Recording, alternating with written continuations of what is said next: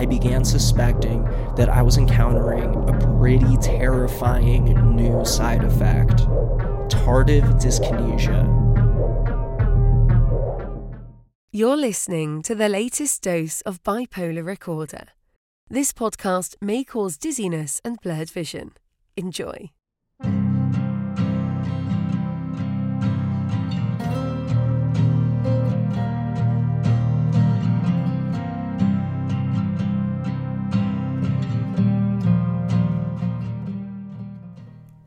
Welcome back to Bipolar Recorder. My name's Hunter Keegan. As always, thank you for joining me. I'm just hanging out. It's a Sunday morning. I was sitting down to record and there was a knock on my door. My neighbor, who lives next door, is so sweet. She's this little old lady and she just brought me some Korean noodles unexpected, out of the blue, just a nice gesture from a neighbor. So that's a nice little piece of positivity that's going on already. I hope you all are having a positive and happy day wherever you're at. It's been a couple of weeks since the last installment to this podcast. I've been so deep in the Twitter space universe that I haven't had much time to spend on the actual podcast itself. Twitter Spaces, which are public audio chat rooms, are one of the primary ways I promote this show and connect with listeners and even potential future guests. I was hosting Twitter Spaces on the Bipolar Recorder Twitter account nearly every day for the last three weeks, occasionally, even multiple times a day. During this period, I spoke with hundreds of people about all things mental health related. The spaces I host are loosely structured and conversational, so the chats tend to go in all sorts of unique and interesting directions. Check out podcast number 24, Welcome to the Mental Health Chill Zone, if you'd like to hear a recorded Twitter space I hosted last summer. If you're curious about the vibe, that's a good way to find out. But there does get to be a point where I burn myself out and need to focus on other endeavors as a mental palate cleanser. Do you know that scene in the graphic novel or the film adaptation of Watchmen by Alan Moore? There's a character named Rorschach, and he tells a dark joke about the clown Pagliacci the great clown, Pagliacci, is in town. Go see him. That should pick you up. Man bursts into tears. But doctor, he says, I am Pagliacci. You know, everyone goes to see this clown and the clown cheers them up, but in fact, the clown is more depressed than anyone. That's how I feel sometimes. after hosting extensive series of Twitter spaces. I mean, it, it is kind of wild because I host these Twitter spaces and I kind of bring people together to facilitate these conversations. And occasionally I'm going through shit too. And uh, when I talk about it, you know, uh, people express concern and provide support, of course, but I can't just openly air all of my baggage on those Twitter spaces because they're not really just about me, they're about the community, and I don't want to burden people with my own bullshit all the time. Anyhow, I, I've mentioned before that up until a couple of months ago, when I started being more public about my recent personal experiences with mental illness, some people in the Twitter community and beyond began looking up to me as some sort of role model or stable influence, and this really created some dissonance for me. I'm not a role model, yet some people see it, or perhaps saw it that way. For today's installment, I originally had a lengthy script about inpatient hospitalization and the intersection of mental health treatment with law enforcement. I was going to do that today, but damn, it is just too dark and too heavy for me to focus on right now, given how unstable my moods have been over the last few months. I'm sure I'll eventually record that script and release it as an installment to Bipolar Recorder.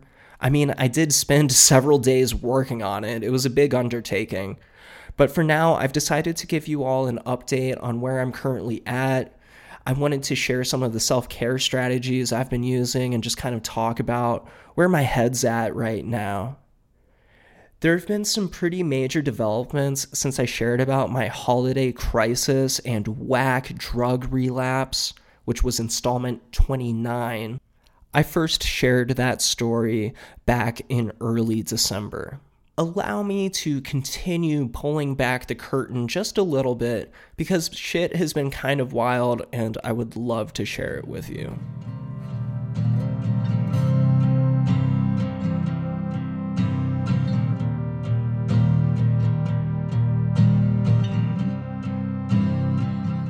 I had a lot of thinking to do after my crisis event a couple months back.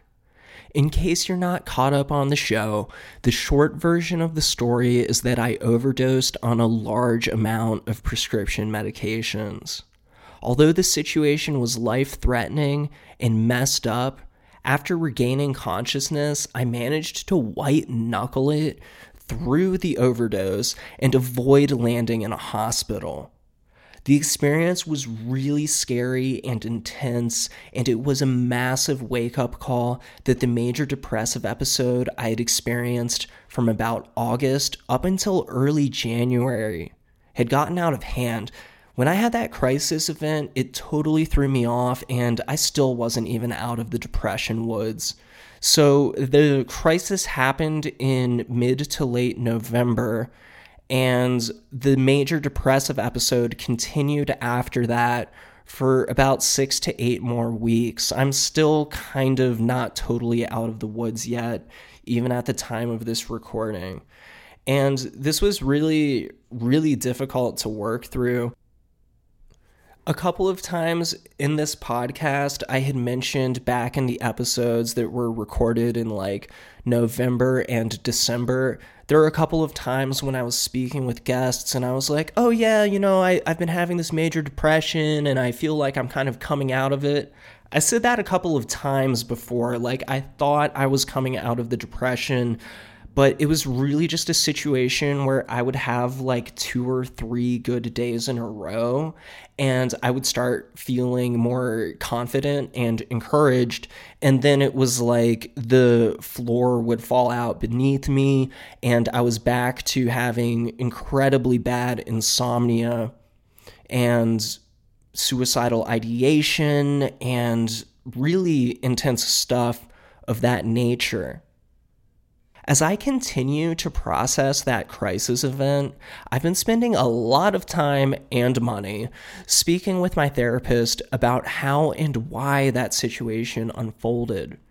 In installment 29, I spoke a lot about the importance of working through trauma and evaluating how past traumatic experiences continue to impact your life. And lately, that work for me has been an overdrive. I've been doing a lot of thinking about negative life experiences, and while it's important to work through these things, it's still emotionally taxing.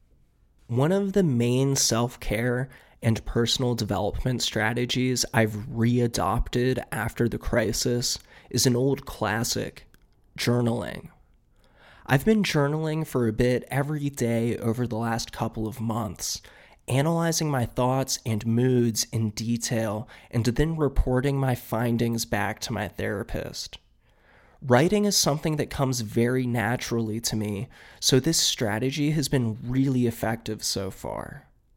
Sometimes during sessions, I'll even read directly from my journal to succinctly give my therapist an update on what's going on and where everything's at. Writing about my life in more detail and with more self discipline than I'd been accustomed to over the preceding year allows me to sit with the traumatic memories and really start parsing them out. This is really intense work and it gets very emotional and heavy, which is why I'm actively staying in touch with my therapist to help me process all of these thoughts as I come across them.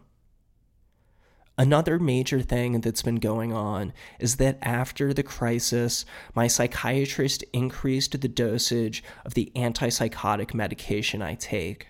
It's a medication called Vraylar. For a few weeks, it felt like a good change. My sleep started improving, and I felt a lot more grounded throughout the day. But then I began suspecting that I was encountering a pretty terrifying new side effect tardive dyskinesia. Tardive dyskinesia, often abbreviated as TD, put very simply, is a neurological condition where someone begins experiencing involuntary muscle movements in their mouth, face, and even hands. It can make your tongue flick around in your mouth incessantly. It can make you grimace for no reason. It can give you hand tremors. It's a really serious thing to deal with and is a side effect of antipsychotic medication for some people.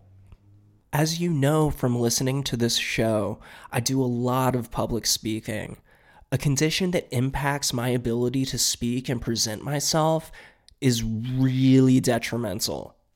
Furthermore, as a musician and writer, fine motor control in my fingers is incredibly important. How can I play a guitar chord or type on a laptop if my hands are shaking uncontrollably?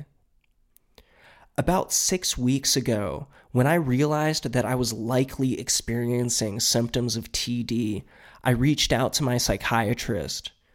I explained what was happening and asked what his recommendation was. My psychiatrist shared my concerns and referred me to a neurologist to establish a formal diagnosis. But there was a problem. It turns out that the earliest appointment to meet with a neurologist in my town isn't until late April, three months from now. So I told my psychiatrist that in the meantime, I was not comfortable continuing to take antipsychotic meds. Note that I understand that antipsychotic medication is important for people with my flavor of bipolar. It's called bipolar type 1 with psychotic features. But I am not ready to let neurological side effects run rampant within my body. My psychiatrist initially established a fallback plan. He said we could discontinue the antipsychotic medication, but add additional mood stabilizers to help compensate. I was consoled by this alternate path forward. So, as my TD symptoms continued to worsen and became more alarming, I contacted my psychiatrist again to let him know it was time to switch to the fallback plan. I told him the symptoms were worsening and again that I was uncomfortable continuing to take a high dose of Vraylar but he must have had second thoughts for some reason because he shot me an email saying that he wanted to meet with me this week. That's right, the week of this recording, before agreeing that it was a good idea for me to discontinue my meds.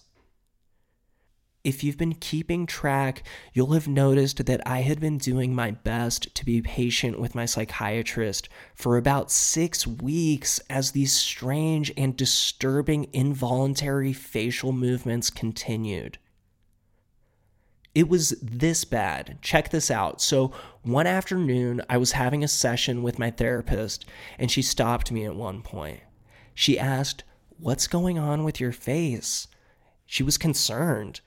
I said, I don't know. I've been doing it all day and I can't help it.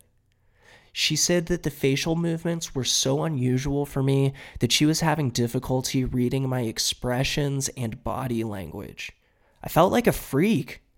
I'd been following my psychiatrist's advice up until then. I didn't want to make any decisions impulsively, and I was very aware that discontinuing such an important medication could have catastrophic outcomes, such as a full blown episode of psychotic mania. I just want to flush all these dumb pills down the toilet, I told my therapist. She responded, That sounds impulsive. Why don't you try to get a few nights of decent sleep before making any major decisions? It was good advice, and I took it. My insomnia has been much less severe lately. I do still have a couple of nights here and there where I don't sleep, but it's not like I'm consistently averaging below three hours a night anymore. My follow up appointment with my psychiatrist was supposed to be this past Friday. That was the appointment where we were going to formally discuss the medication decrease and other modifications to the cocktail of pharmaceutical drugs that I take. All week, I'd been looking forward to that appointment. It was very important that we had a detailed conversation about the path forward. So imagine my shock early Thursday morning when I got a surprise call from my psychiatrist's office. It was one of his assistants. She sounded really flustered as she explained that my psychiatrist, who was a super old dude, probably in his 70s or early 80s, if I had to guess, the assistant explained that he had experienced a major medical emergency. I knew that he'd had some sort of surgery coming up because he offhandedly mentioned it during a previous appointment. Apparently, there had been some sort of complication during the operation. His assistant said we had to cancel the appointment and that my psychiatrist would likely be out of the office for at least the next few weeks, and sadly, may actually be so unwell that he might not be able to return to the practice at all. I stupidly asked, uh, does it sound like he's gonna be good? No.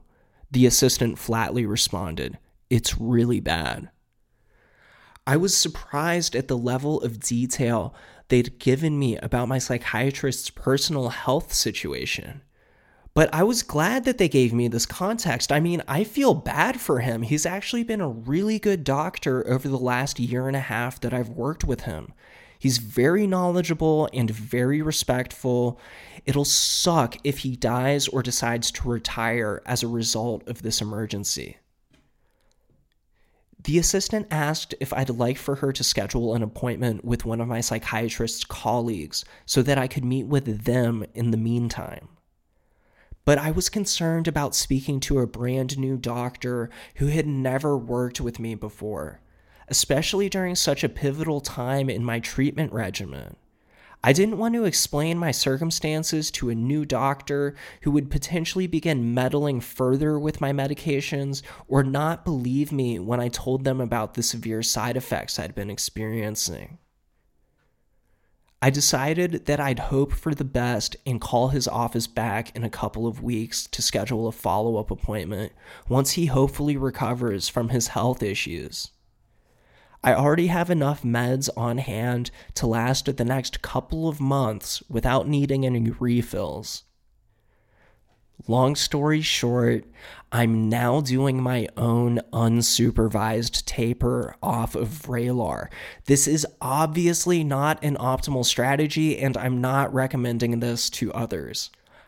I was really hoping I could consult with my proper psychiatrist before doing such a thing, but the TD has just been so sketchy to me that I don't feel comfortable continuing to take this medicine. I discussed this situation and decision with many of my bipolar friends, none of whom are medical experts. And I got mixed reactions from them. Some people were encouraging it, others said it was too risky of a judgment call. This situation could completely backfire in a really dangerous way, so I'm trying to exercise extreme caution and do as much self care work as I can while continuing to take my other medications as prescribed. I'm also going to be seeing my therapist more regularly over the next few weeks so I can get her professional perspective on my symptoms or hopefully lack thereof. My biggest fear is experiencing a severe episode of psychotic mania and landing in an involuntary psych hold again. This happened to me in May of 2015 and was a really traumatizing and fucked up experience that I'll never forget. The hospitalization didn't help my situation at all. After I got out, my mania crashed into a really severe major depressive episode, and I struggled miserably for months afterward. Let me talk a little bit about the psychosis I've historically experienced. It gets really scary. I've had two significant experiences with psychosis so far. The first was the manic one in 2015 that I just mentioned. During that episode, I began becoming extremely paranoid and fell into a delusion wherein I thought I was being gang stalked by law enforcement. I eventually had very elaborate hallucinations as well. I'd see shadowy figures walking through my house, and I'd overhear detailed conversations between people who weren't really there. The delusions and hallucinations escalated over a period of a couple of months. They didn't start to go away until after I was thrown in the psych ward, and they placed me on a very high dose of antipsychotic drugs. So basically, after I got out of the psych ward, I still felt residual psychosis, like I still felt very paranoid and stuff, but the hallucinations and delusions weren't nearly as severe However, I still experienced the major depression. So it was like, yeah, I went to the hospital. The psychotic symptoms sort of went away, but the depression came back full force, just brutal, awful depression.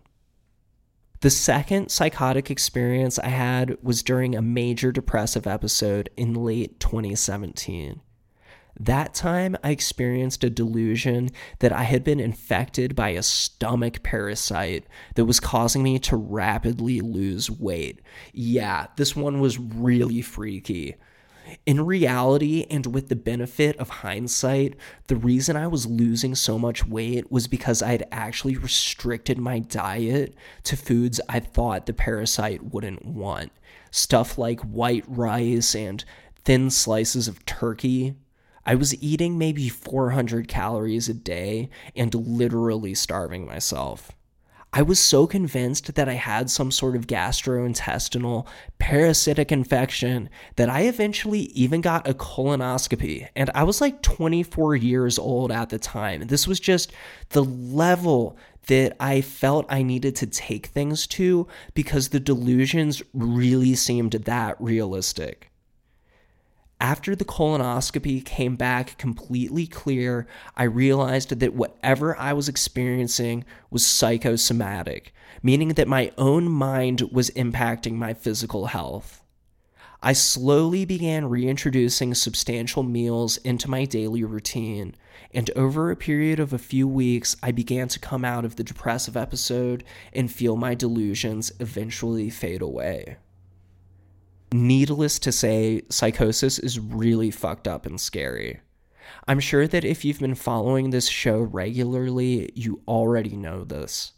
Those breaks from reality that manifest in the form of delusions and hallucinations don't always require hospitalization, but that's certainly a very real potential outcome from all of this. I'm not sure what I'll do if I ever wind up in a psych ward again. I keep playing out the scenario in my head. I'm minding my own business at my house one evening when suddenly police or crisis intervention workers show up at my front porch demanding that I answer the door. No matter what I say to them or how normal I act, in the scenario that plays out in my mind's eye, I get violently detained and forced into a psychiatric hospital. It wouldn't be my first rodeo, but that's really not a rodeo I ever want to go back to. Only time will tell how all of this works out. Serious mental illness is no joke. It can have life threatening outcomes, such as the prescription drug overdose I experienced a couple months back.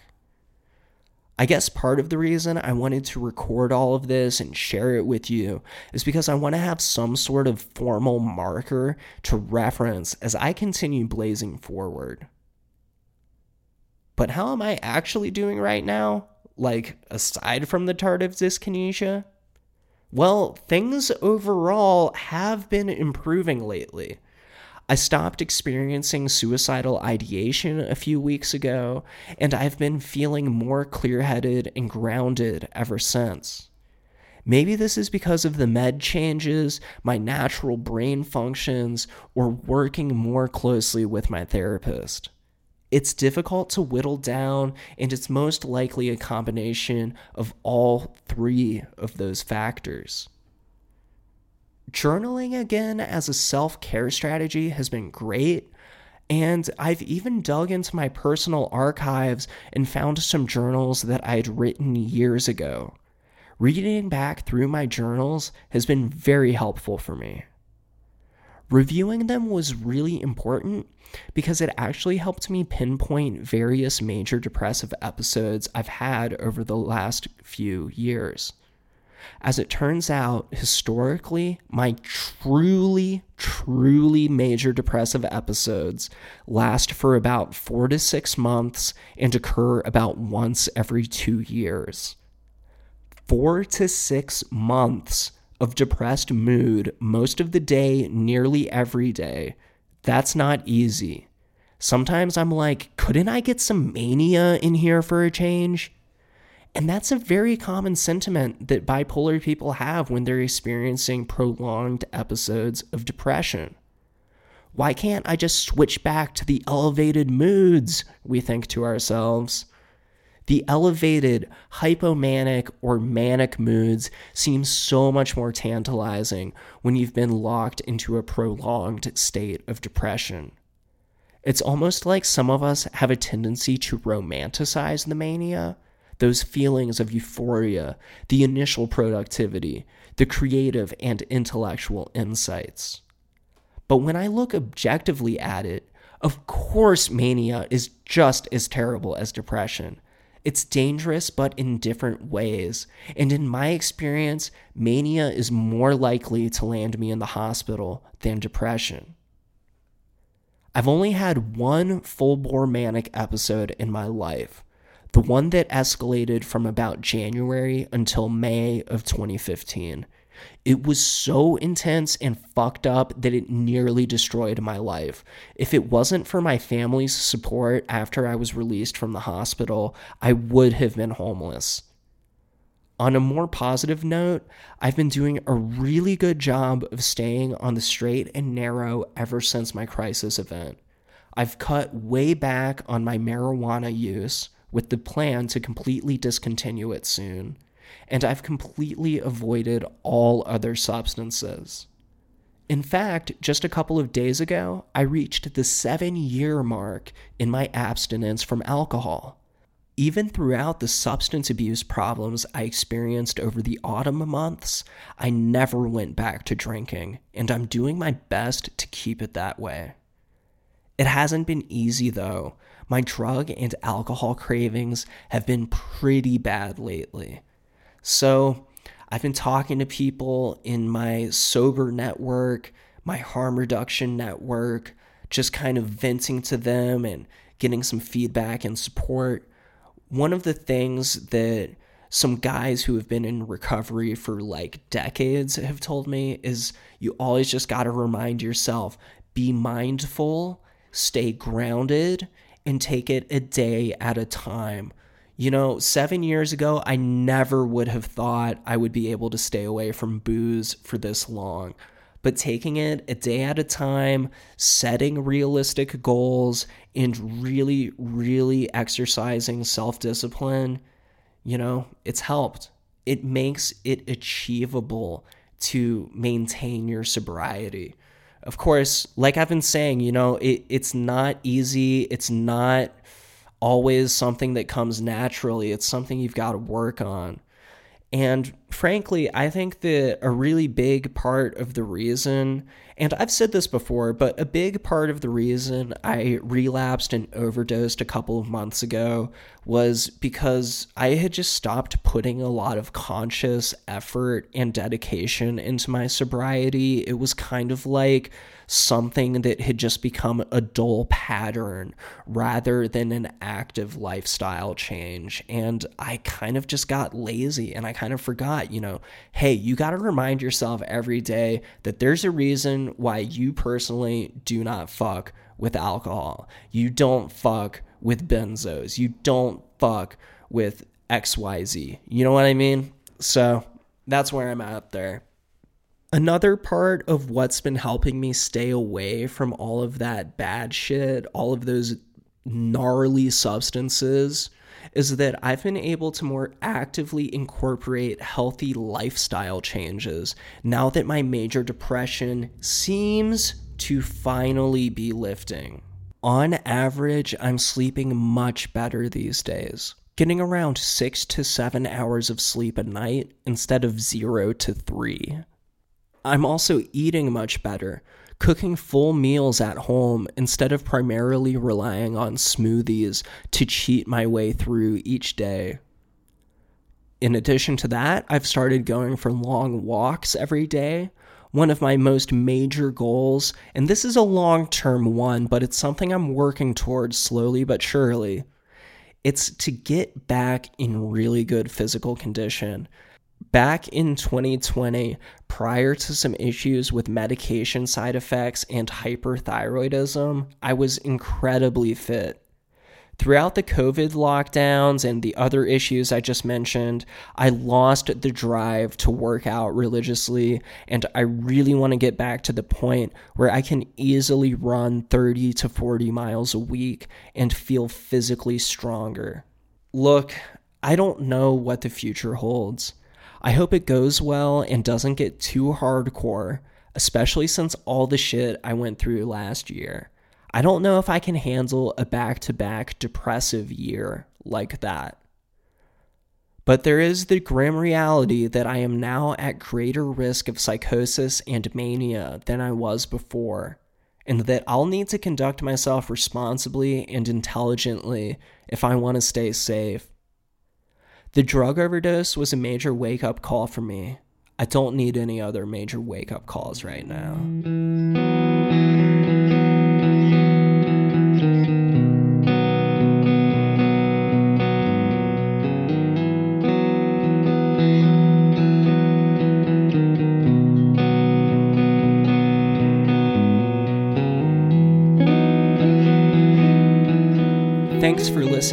This installment of Bipolar Recorder and letting me share a bit about myself. I hope this gave you some ideas for helpful self care strategies and even shed some light on where my head's at these days. I'm going to continue putting out new content as often as I can. Bipolar Recorder's primary social media presence is on Twitter at Bipolar Recorder. I'm also on Twitter at HHKeegan. Lately, I've been branching out into Instagram and even Mastodon so people can find more content on those avenues as well. All social media presences to date are simply at Bipolar Recorder. No spaces, no hyphens, just Bipolar Recorder. My name's Hunter Keegan. Thanks again for joining me. Have a safe day, evening, or night wherever you are.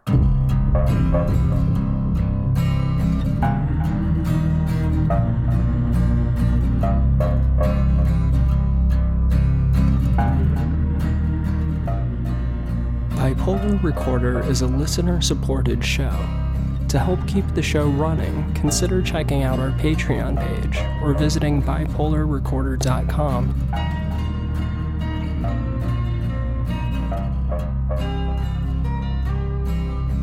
Unless otherwise stated, the hosts and guests on Bipolar Recorder are not licensed mental health professionals. Bipolar Recorder is not a substitute for therapy or professional medical intervention. If you are having a mental health crisis, please contact your local emergency services.